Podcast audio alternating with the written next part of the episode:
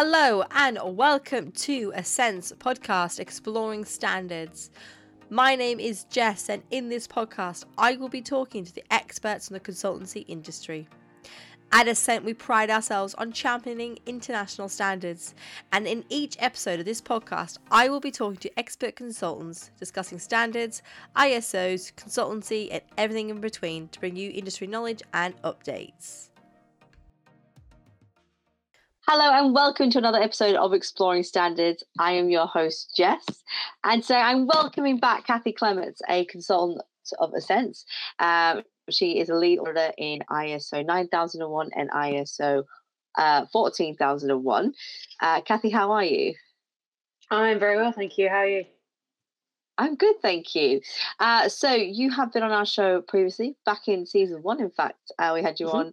on. Um, your first episode was discussing um, ISO 14001 environmental management. Uh, and then mm-hmm. the second episode was ISO for small businesses. Um, so if those sort of topics interest you, um, those episodes are available um, on all our streaming platforms. So you can go back and check them out. But today's podcast, uh, we're actually discussing how we can make ISO more accessible for our clients. Um, I think this is a big one because um, ISO can seem so daunting, and you know, if you're not in the industry, it, there's there's a lot there's a lot going on there. So we're hoping we can break yeah. it down a bit. Yeah, yeah, yeah. so uh, let's go in with the first question, and it's uh, all about the jargon. So there's obviously quite a lot of jargon involved, um, you know, mm. when we mm. do anything like this. So can you explain some of the common jargon that people might find that might throw them? Yeah, yeah, of course. So, I mean, the first thing to remember about ISOs is they're written by a council, if you like, of people who have either been doing this kind of thing for a very long time or they're very specifically uh, business focused i guess is the is the word to use and that means that when they write them it's almost like legal jargon um, so they write mm-hmm. them in such a way that to them it can't be misinterpreted. A bit like the law, you make sure you don't misinterpret it. So they write it in very specific terms, which is fine um, until you get, you know, normal everyday people uh, who look at it and go, okay, and just, you know, be completely battered uh, by it. So, yeah, I mean, straight off the bat, in the first clause, clause four, there are four things that without fail my clients will go, I'm sorry, what now? And uh, the first of which is the use of the word shall. So they use shall to mean it will be done, you will do this. So if at any point in the standard you see the word shall, the organization shall, this is a thing you have to do. There's no getting around it. You're doing it and you're mm-hmm. doing it this way. That's why you get people like me in because we can go, yes, you have got to do it, but here's how we're going to make it work for your company. You know, you don't have to buy all this new tech. You don't have to go and set up this entirely new thing. You don't have to employ a person to do this thing. Yes, you shall do it. We'll make sure you're doing it, but we're going to make sure you do it in a way that actually makes sense for the company. And there in clause four, you've got three things you've got context of the organization, you've got interested parties, and you've got scope. And straight away, I can see you just blinking. You're just blinking at me because what, what on earth does that mean? What does that mean? So, we're used to hearing context. You know, we hear it most, I think, these days as in, oh, it's been taken out of context. So, yeah. the context is what is the bit that gives it meaning? So, the context of the organization is what is the organization? What does it okay. do? How does it operate? Where does it operate? If you had to explain your organization to someone, what would you say?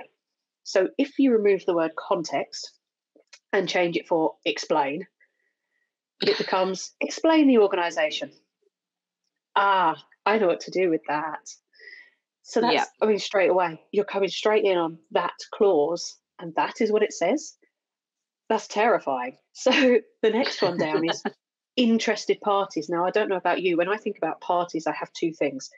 As in, I'm having a good time with the people I love, and there's probably a lot of food. Or secondly, yep. political parties. So the yeah. second one is kind of more what you're thinking. A party is a group, a, a an entity, a thing. So when we say interested parties, it's a group or a place or uh, an organization that is interested in what you do and how you do it. And that opens it all up customers, suppliers, mm-hmm. the public, um, authorities, insurance. And that's why you get people like me in, and we can go, okay, if you had to sit down and tell someone that your company was uh, opening a new branch somewhere, who would have to know that information? And that's your first point, because that opens one bit, then it opens another bit, and it leads on. So yes, who who is interested in your company and what it does? Okay. And the third piece of jargon that I find the most confusing to most people, because I still have to think about it myself, is scope. Okay. Again, it's not a word we use in everyday life. Um, we sometimes hear people say, I'll go and scope it out.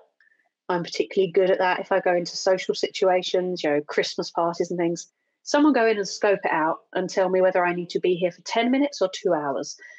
that's, yeah. that's What's exactly the food situation like? What's the food situation here? so, and uh, is there a back exit in case I see someone I don't want to talk to? But anyway, scope for me, I tend to find the best way to think of scope is you get a telescope and you're looking through the telescope. Everything you see through that bit is what you're interested in.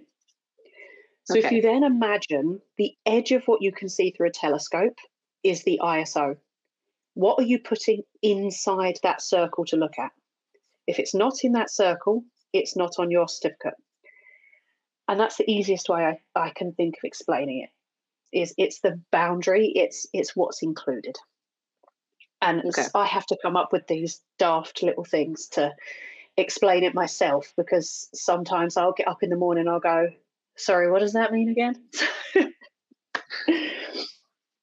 no, that's fantastic. I think you know being able to break the, especially that first bit down that probably holds everybody to begin with. Break that down and say, actually, you know, this isn't as scary as it seems. It's just, as I said, it's jargon and it's kind of it is a bit jarring. But once we break it down, yeah. actually, it's not as scary. Mm. They try and make it sound posh, I think. so.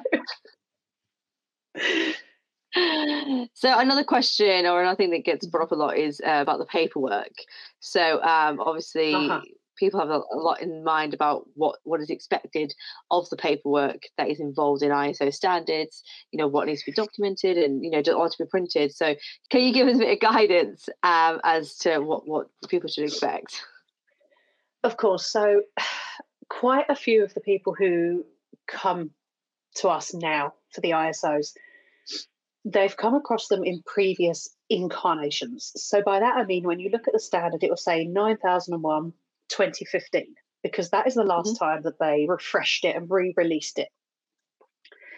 So the previous versions were very paperwork heavy. Um, I started this job 12 years ago, and uh, my first client, I walked in and they handed me eight double binders. So that's not your little, you know, folders.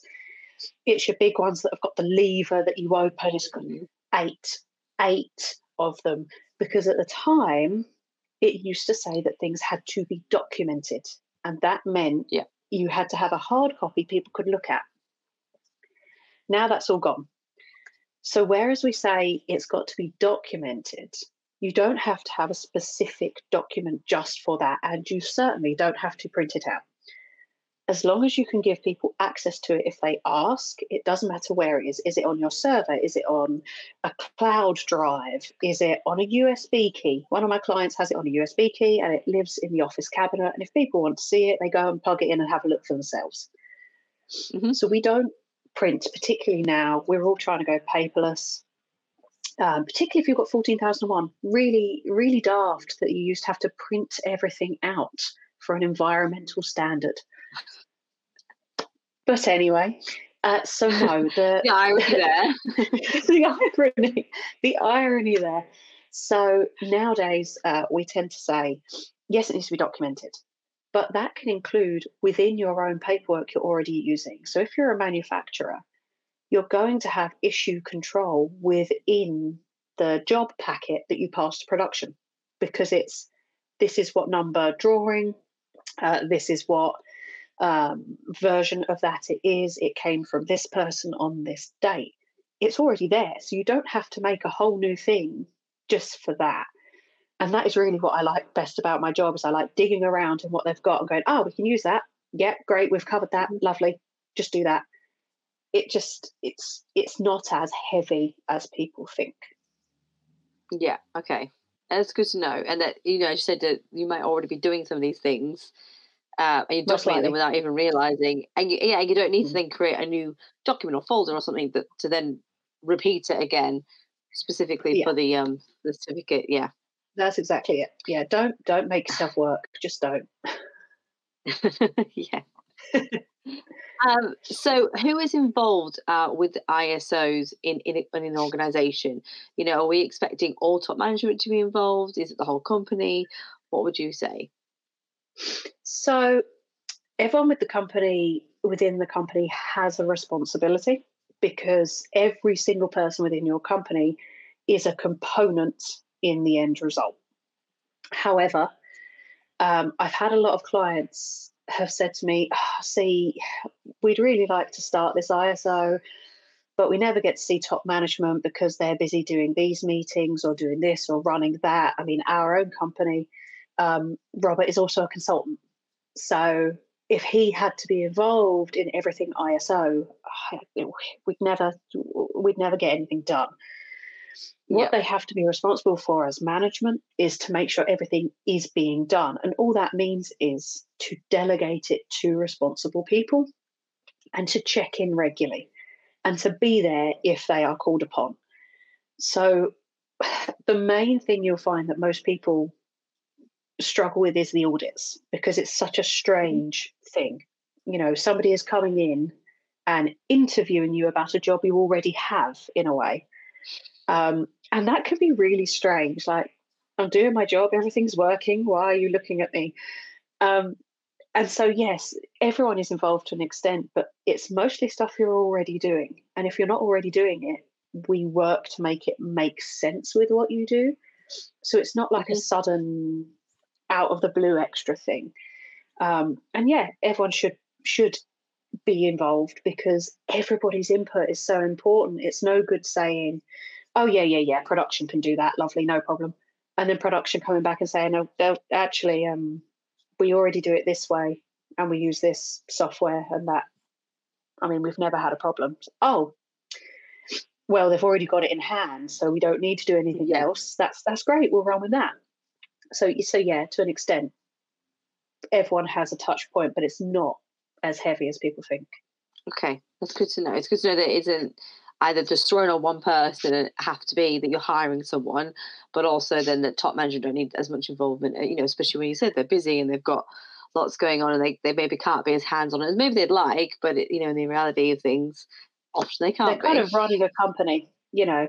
The important yeah, bit is yeah. they're doing the running the company bit, so that people like me don't have to. we we just do our yeah. jobs and go home. So very true.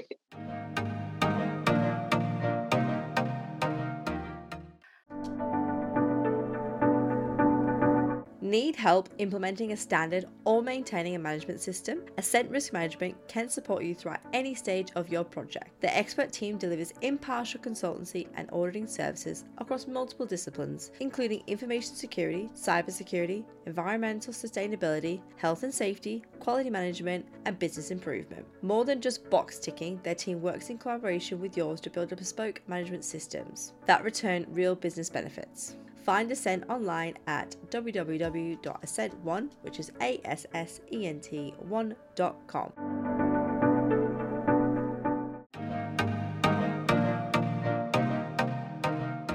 So, can you give us um, some examples of how you've helped your clients uh, make ISO more accessible for them? Yes. So, I think for me, the most obvious one is um, I have an architecture client. And as part of architecture, you have to have drawings. as part of the drawings, you have to have dates and versions, authors, you have to have commentary from other people who've looked at it. Um, you have to have an issue sheet that says exactly how many drawings there are for this project, where they're kept, uh, what's been done on them. And so they get that. So when I started with them, they understood that. And then I said, okay, take that and apply it to the documents your company uses. We just want a version number, a date, maybe an author, because that helps people understand they're working with the most recent thing. Mm-hmm. Um, but trying to get that switch over, oh, well, then I've got to save it in this file structure and I've got to have an issue sheet. No, no, no, no, no, no. You've got the process already. You're doing this version control automatically on your drawings. Just mm-hmm. apply it to your, your templates for your other things. So everything has a template, and a template is updated. You change the issue number you change the version number. I mean, these these two terms are interchangeable. Um, issue tends to be when someone has given it out, so it's available mm-hmm. to everyone. Uh, version just means this is the version. When you update your phone, it's version 492, whatever on the on the iPhones. I think we're in the thousands now or something, but um, it's the same. It's the same thing. And as soon as I switched it round to them and said, "But you're already doing it," you're already doing it for the drawings. It's no different. And they suddenly went, oh, so it's just it's it, it yeah. it's just making sure that I've got rid of all the old stuff out of the way, and, and we now know this is the newest. So, yep, that's it. Done. You're already doing it. Not a problem. Um, and that then, oh, oh, I can do that. That's fine. And it's it's that relief which for me is really wonderful to see. Um, yeah. And the other one is things like engineering. One of the major things that people get stressed about is the non-conformance and the corrections, you know, corrective actions and things. Yeah. But the majority of products, services, you know, processes that organizations are doing, they already have that process in place. They just don't realize it. So one of my okay. engineering companies, and I said to them, right, sometimes in audits, you'll get a non conformance. And when you get a non conformance, you need to investigate it to find out what went wrong so you can change it and make sure it doesn't happen again. How am I supposed to do that? Well, you just look at it and you say, okay, that went wrong, but why did that go wrong? And okay, that caused that to happen. So that how how did we get here? Oh, yeah. I, don't know. That's, I mean, I'd have to talk to so many people. And they said, hang on, you engineer, what happens when you make something and then a client tells you they've either had an issue with it or you have an issue with it before you send it out? Oh, well, I look at which component it is, and then I go back to the machine it was made on and I check the machine. And then I talk to the person who was running the machine, and then they check their paperwork, and then we check the material it's made for. Oh, and I was like, yeah, here we go. And, and then it drops. you you are, and that's what I I try and always do is to find the stuff they're already doing, and say, just do that, but for this thing instead, and and you're there. Yeah. It's so this particular engineering company they just have one um, non-conformance log. Everything goes on there, everything, and they just give it a different you know subject to different category. So they've got a drop down menu on their excel sheet and it's either a product or it's a manufacturing issue or it's a iso issue or it's and it's already there. They've got it. They're doing it. They do exactly the same thing. It's just with iso it's not a thing you can hold and do things with. So you have to think a little bit more you know flat if you see what i mean yeah yeah, um, but this is what I like. Like I said, I like going digging around to see what people do, to see what we can already use. Because why not upcycle instead of just create a new thing? yeah, I think I think it'd be really a relief for you know people to hear that actually a lot of things you're doing anyway, you you could just uh, adapt them or you can change the you know oh, yeah. there's not necessarily sorry a big change. It's just applying things to a different way, and you know, and it will help mm. your organization. I mean, I always say with 9001, you must be doing it all or you wouldn't have a business. Yeah. It's you're running the business all of this stuff is just what you're already doing, only we're trying to make it more efficient for you. So if you weren't yeah. doing it, you wouldn't have a business to do ISO with. So you've just got to get the right bit, if that makes sense. Yeah. No, that absolutely makes sense. Um, so finally, let's go into just any final top tips that you'd like to give um, our listeners. Don't panic. um, especially if you buy the standard or you look at the standard, it's very easy to go, oh, wow, that's no, that's complicated, that's big. Um, but what you forget is it's so many bits to try and make it match as many organizations as possible because it, it can be applied to anything. And mm-hmm. that's why it's so almost complicated looking. But the first thing I would say is, I mean, A, consider getting someone like me in to, to at least give you a, bit of time, even if you only want a day to help, you know, translate the jargon. The second thing is don't be afraid to have a go at it and then see what happens. So, okay, I need um, a design and development process. Well, it says here I need to write down everything that goes into it and everything goes out of it. Great, write it down. Write it down and go mm-hmm. from there, see what you've got. So don't be afraid to run at it because there is really no way of getting it wrong. It's just adapting it to make it A, work best for you, and B, make sure it meets the requirements so it does what's needed to get the certification. And I guess the third thing would be don't rush it. Give yourself mm-hmm. plenty of time because both wonderful and awful about business, anything can happen at any time. You can suddenly need to employ six yeah. new people. Well, you're not going to be thinking about ISO when you're preparing six new people to take on their roles. Um, or suddenly you can you know, be acquired by another business and you're sorting that out. Or you can suddenly get an, an enormous client and they need all your time. So give yourself plenty of time and, you know, be guided by what is realistic and what is comfortable. Uh, if you are stressed about it, it's going to make it a stressful thing. So don't go into it with any pressure if you can help it, which is a silly thing to say because business is pressure. But if that makes sense, try and go into it with, hey, we're going to have a crack at this. Don't worry about it. It's going to be fine.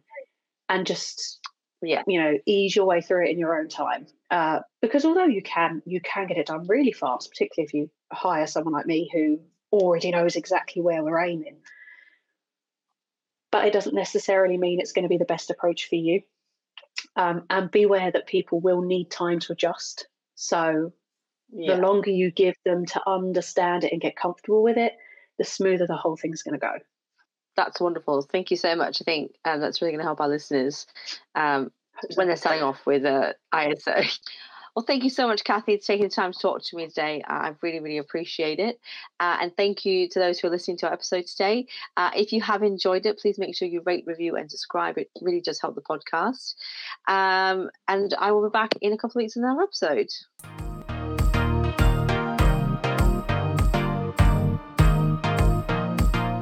Thank you for listening to today's podcast. Check out the show description for links for more information on all topics discussed in the episode. If you enjoyed listening, please make sure you subscribe to our podcast and make sure to leave us a review. If you need any help with implementing an ISO standard or have any questions, please reach out to Assent Risk Management to talk to one of our expert consultants today. We can be found at www.assent1.com. We're also on LinkedIn, Facebook, Twitter, and Instagram. All links can also be found in the show description. This podcast was produced by Jessica Ingalls and is a Clemark Studios production.